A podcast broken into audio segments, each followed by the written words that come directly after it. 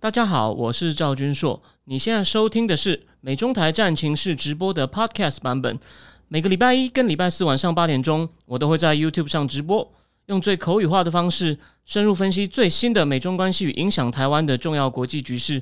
想要第一时间收看直播，记得在 YouTube 上搜寻并订阅我们的频道“美中台战情室”，也别忘了加入我们的 Telegram 群组，在我们直播与 Podcast 文字区都有连结，可以点进去哦。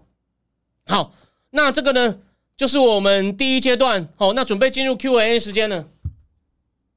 等我一下，我把题目调出来哦。好，那个，那个，第一个比较简单的问题哦，先从简单的开始。有人问我说，最近会找嘉宾上节目吗？我提几个，我我提几个例子哦。如果你愿意回答我的话，告诉我你不要想谁哦。我第一个想到的是谁？吴征。啊，谈一谈他现在选举的情况哦，还有他有什么证件？吴征。然后第二个是那个那个粉砖，很多人追啊。不过这个我要技术上克服，我可能跟他跟他连线的人在日本福泽桥，福泽桥，我我认我跟他私讯过，我也觉得应该要跟他至少线上见一下面，请他谈一谈日本的文化跟政治，文化跟政治哦，经济我觉得我比他懂一些，但他对日本的政情。哦，那个那个各自民党的派阀，还有日本一些目前商业哦，日本回来了，哎，一些商业上的东西呢，哦，福泽桥或者是吴征，然后还有一个人，如果你们我想找一个人，就是那个很有名的电影粉砖无影无踪。那个人，我认识他姐姐哦，然后我也常转他文，所以他我觉得他如果愿意露脸，或者他不露脸露声音，请他来谈一谈电影与政治的关系，或者是呢，有些你们可能不需要喜欢他，但是我今天好了，我今天的饭局有他，他说愿意来。徐碧哦，你们自己想一想，有或者你还有其他我你想的人，你可以提供给我看，我有没有本事约得到？我自己想到的是这四个，OK。好，那再来，等我一下，哎，不小心跳掉了。第二个就是回到这个问题，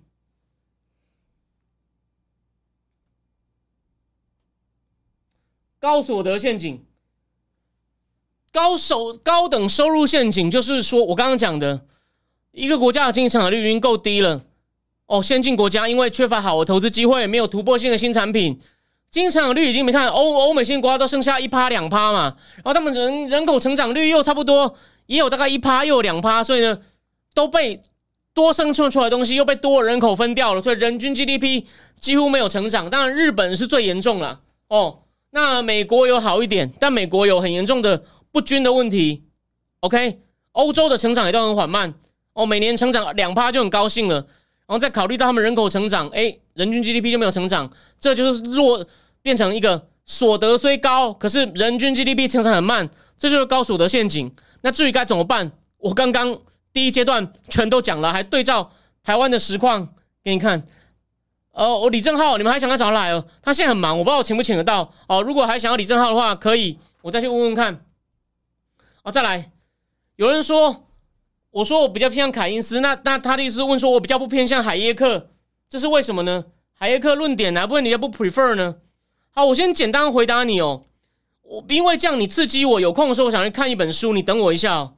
因为这两个人的确是蛮不一样的哦。你看一下这本有一本书真的比较这两个人，这两个人好像有通过信，有没有见面辩论？就像类似宫本武藏对佐佐木小次郎，我不确定哦。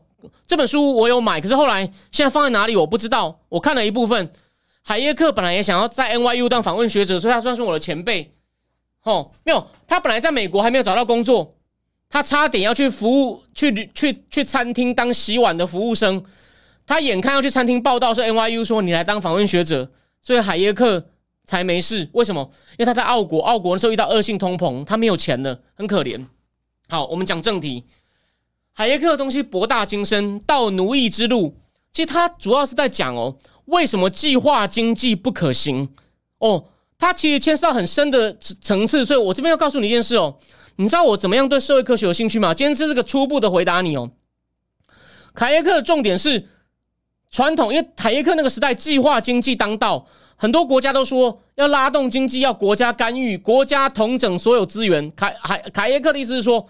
这样是无效率的，而且呢是盗奴役之路。这简单的。说法哦，细节我要再研究。因为还可以有些理论呢说，呃，它真的。有些很复杂的。理论，就是呢，人怎么样获得知识等等的。理论，然后告诉你说，一个由政府来统整所有的。知识是不可能的，只会造成集权。简单说就是这样子，所以他这个层次很深。所以他，你不要以为他只是经济学家，虽然他得过诺贝尔经济学奖，他没有用什么数学，都是用大部分是叙述的。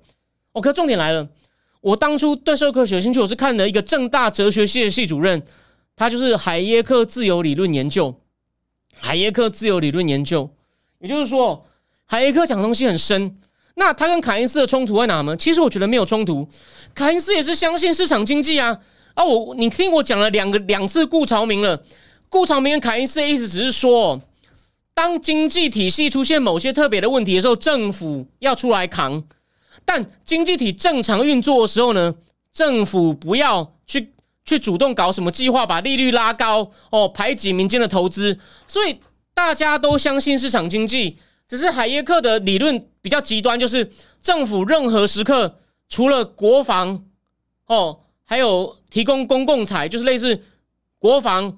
基础建设跟提供法律、提供公正的裁判跟国防之外，政府就像个守夜人，其他东西都不要做，让市场价格机能发挥机制就好。那凯因凯恩斯的说法是，如果景气好，把经济经济运作正常的时候，我认为他们两个没有冲突。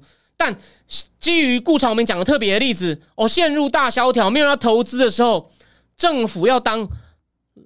Borrower of last resort，因为我们都讲说 lender of last resort，就讲中央银行哦，在市场流动性不足，说要放钱出来给大家用哦。美国联准会每一次在出现问题的时候，哦，whatever it takes，那那只是传统的经济理论哦。政府要无限制的放钱，但凯因斯跟顾长没有讲了，你放钱没有用啊，所以你要政府主动去借钱，然后政府自己把钱拿去用。来带动经济，所以他们的差别其实没有你想那么大哦。所以，但海耶克讲的是讲到人类社会组织的原理跟政府组织的原理，去论证政府不该干预经济。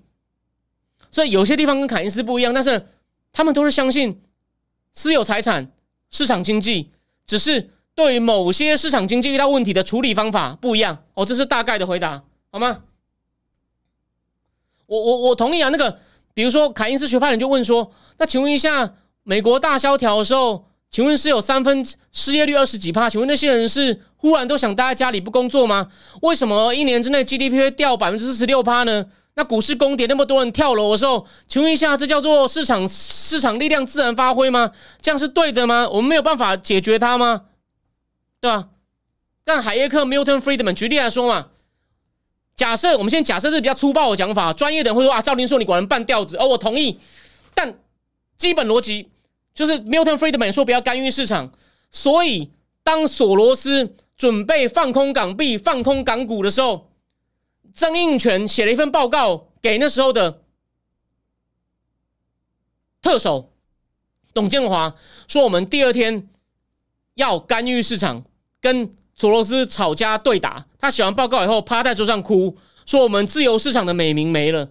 但是他们那时候跟吵架对打打退索罗斯，其实大部分人都鼓掌，就只有 Milton Friedman 死骨不怕，说你破坏不干预市场的美名啊，人家就要来破所毁坏你的市场，你不能防御吗？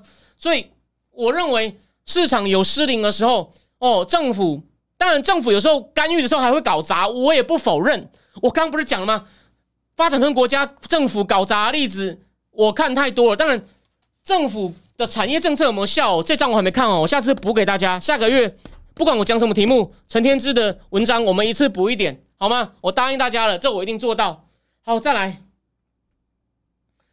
这题比较简单哦。虽然你可能觉得大问题，对于中共的经济危机对全球股市会带来二零零八那么大的影响吗？不会，因为中共的金融体系跟外界隔绝，大致上隔绝。哦，主要在内部燃烧。Krugman 也有写过，虽然 Krugman 我最近很少看他的东西，不过他最近有篇我有看过，对国海外的影响有一点点。主要是什么呢？对先进国家不大。为什么？因为但是对什么？因为他中共经济危机越严重，他可能越想出口，人民币汇率越低，所以先进国家一样能够买到一些便宜的产品。但是呢，对发展中国家，中共少跟他买东西，进口减少。所以对先进国家冲击不大，因为它跟先进国家金融市场勾在一起，当然心里会有影响，但是那个几天就过了，不难对付。真正有问题的是发展中国家，好吗？回答你了。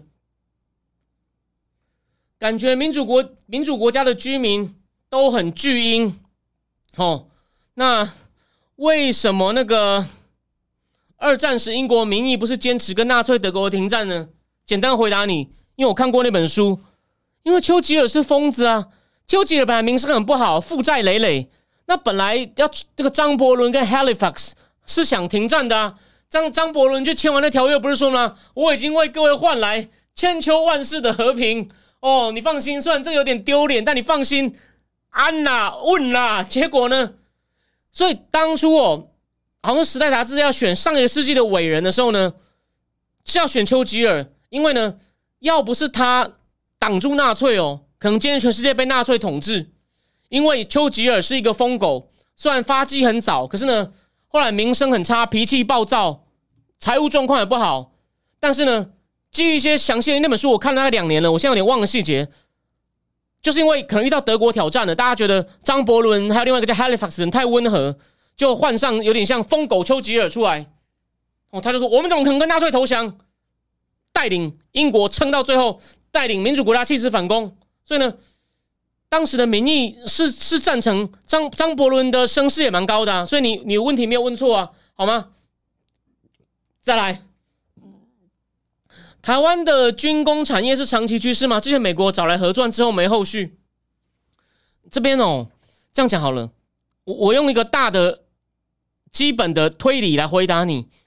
上次是来了很多军工团，真的要合作的话呢，除非是那种没有敏感、比较没有敏感性的基本弹药。或者一些常见的产品，什么悍马车什么的。如果一些比较精密的武器，你啊，你觉得会公开吗？公开中共不就说你要在那玩火、煽动改内政？或者，当然，上次的军工的产业到底是哪些？我没有仔细研究。看你喜欢看，我们要浅见国造。我之前直播不是讲过吗？美国大概是允许英国出可以给我们一些红区的设备哦，就是那种武器系统啊，或者是那种镭射那个声纳系统啊等等的。那个英国都用了各种淫毁的方法，不要让中共发现，免得中共抗议，还从西班牙造船厂偷偷拉人来。所以他们谈得好，你觉得要声张吗？难道要开记者会吗？然后让中共去施压吗？虽然中共因为美国不能卖给武器给中共，可是呢，可是呢，中共可能会用其他的方法哦去施压他。那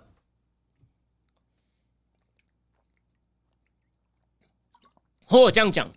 那些军工厂啊，制裁他没有用，他等他闹美国政府呢。美国政府拜登政府多不想出事啊！拜登政府，你跟他讲，你千万不要跟台湾的事情被中共知道了，不然他又来放气球闹我们，又对我鬼吼鬼叫，那我又被共和党人笑软弱，懂我意思吧？这些都是推理，但绝对合理，有些会中，有些会不中。OK，所以啊，没消息才是好消息，好吗？哦。而且呢，以现在哦，美国真的很担心，因为乌克兰那边也还没打完嘛，他一定希望很多东西台湾，如果他来不及交货，就让台湾干脆有些不敏感的，就符合美国出口的条件的，就转给你，就很像美国让印度帮他做飞机引擎嘛，台湾可能一下，所以他现在可能偷偷也在有些东西就啊，干脆我把图纸转给你，你能做的话给你做好了，你不用跟我们定了哦，免得我们我们要给乌克兰没时间管你，我觉得一定有在进行，好吗？我们等一等好消息，OK。好，可以谈谈哈佛的经济学家 Jeffrey Sachs 吗？他是否认为台湾是中国台湾最适合一元集权统治啊？Sachs 就是中共的大喉舌啊！Sachs 名声多差，所以沈荣清教授不是一直骂他吗？Sachs 说毒可能是美国造的，他有收华为的钱帮他写东西，说新疆没有集中营，然后呢一直在称赞中国，然后他俄乌战争一直在说是美国挑衅。所以啊，萨克斯为什么会变将？我不这么确定。但是呢，他呢，他会讲这么样的话呢？我怀疑，我怀疑有收钱，或者呢也被录视频了。因为他在我小时候呢，他其实是主，他呢是对俄罗斯的经改有蛮大影响的。然后呢，他写的书其实有一定的学术实力。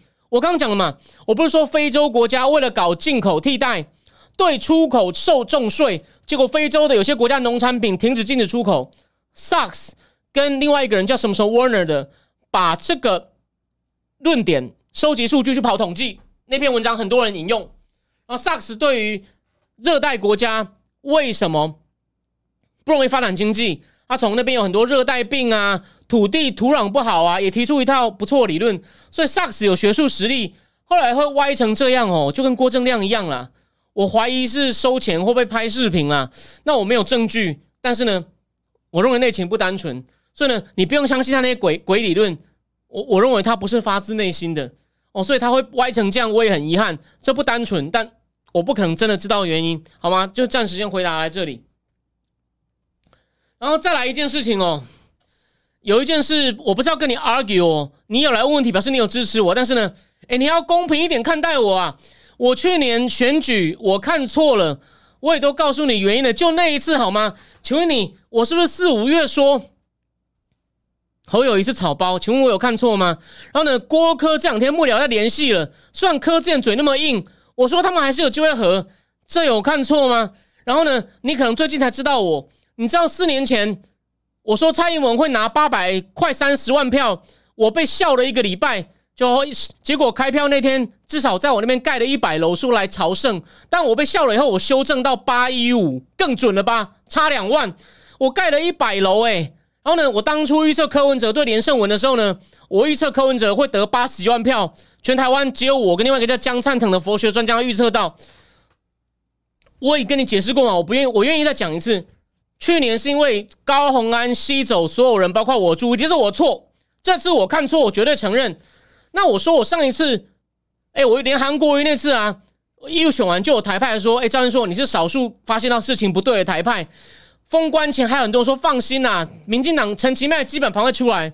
我说我是没有预料在韩国瑜会赢那么多。我说就算陈其迈会赢了，赢一点点，韩国瑜可能会小胜。我很早就这样讲。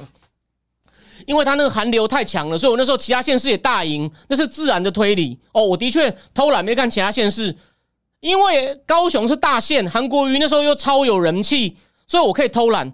高鸿安是小县，然后新竹有些特别，我拿高鸿安被打得很惨，我就以为其他地方应该能够很多地方能守住，这是我的错。我也跟大家道歉过了，也就我就看错这么一次，其他我那些东西都是有脸书贴文可以佐证的，好吗？算我二零一九以前的贴文，贴文有些因为现在锁住了，可是我还是很多。但你你，我相信你有在看美中台战情室，我骂侯友谊骂多久了？我没骂错吧？然后还有，我去年看错那天，我马上我思想坦克已经写了，我说国民党不知道怎么赢的，他再来就不会再赢了。这没讲，我去年十一月十六就写了，哎，还好这个思想坦克上线了，所以。所以，这不是理性人性的问题，大家都很理性。国民党就是个别的理性造成集体不理性。你有没有想过，郭台铭跟侯友谊，其实一个建中比较聪明的高中生都知道，应该要选郭台铭出来选。为什么选侯友谊？朱立伦有私心，或反正不管几乎各种朱立伦、黄建建廷的私心，私心不叫不理性哦，私心不叫不理性哦，就是。那只是我个人有利，我理性的算计对我个人有利，但对国民党甚至对蓝营不利，他也不管了。哦，这就是所以呢，理性我绝对不是没有考虑人性。哦，我我要跟你说明一下，我去年那次其实理性可以预测到国民党会败，只是那时候我变得不理性了。我承认，我再跟你道歉一次。我那时候因为高鸿安那个违法事情，我看了太气了，然后我就其他县市比较没顾了，但我唯一有在顾的，因为我觉得谢龙介那时候呢。他没有在乱骂民进党，他都在讲黄伟哲政策不足。我，然后呢又很好笑，然后呢那时候刚好又发生枪击案，还没搞清楚，以为是民进党那边干的。我不是写了吗？我写说台南有被追得很近，所以米乌拉后来有骂我说你看不准，不过台南蛮准的啦。我我跟米乌拉对话哦，对吧？所以他说你就是这是只有台南准啊，你怎么其他都不准呢？你不要被那些。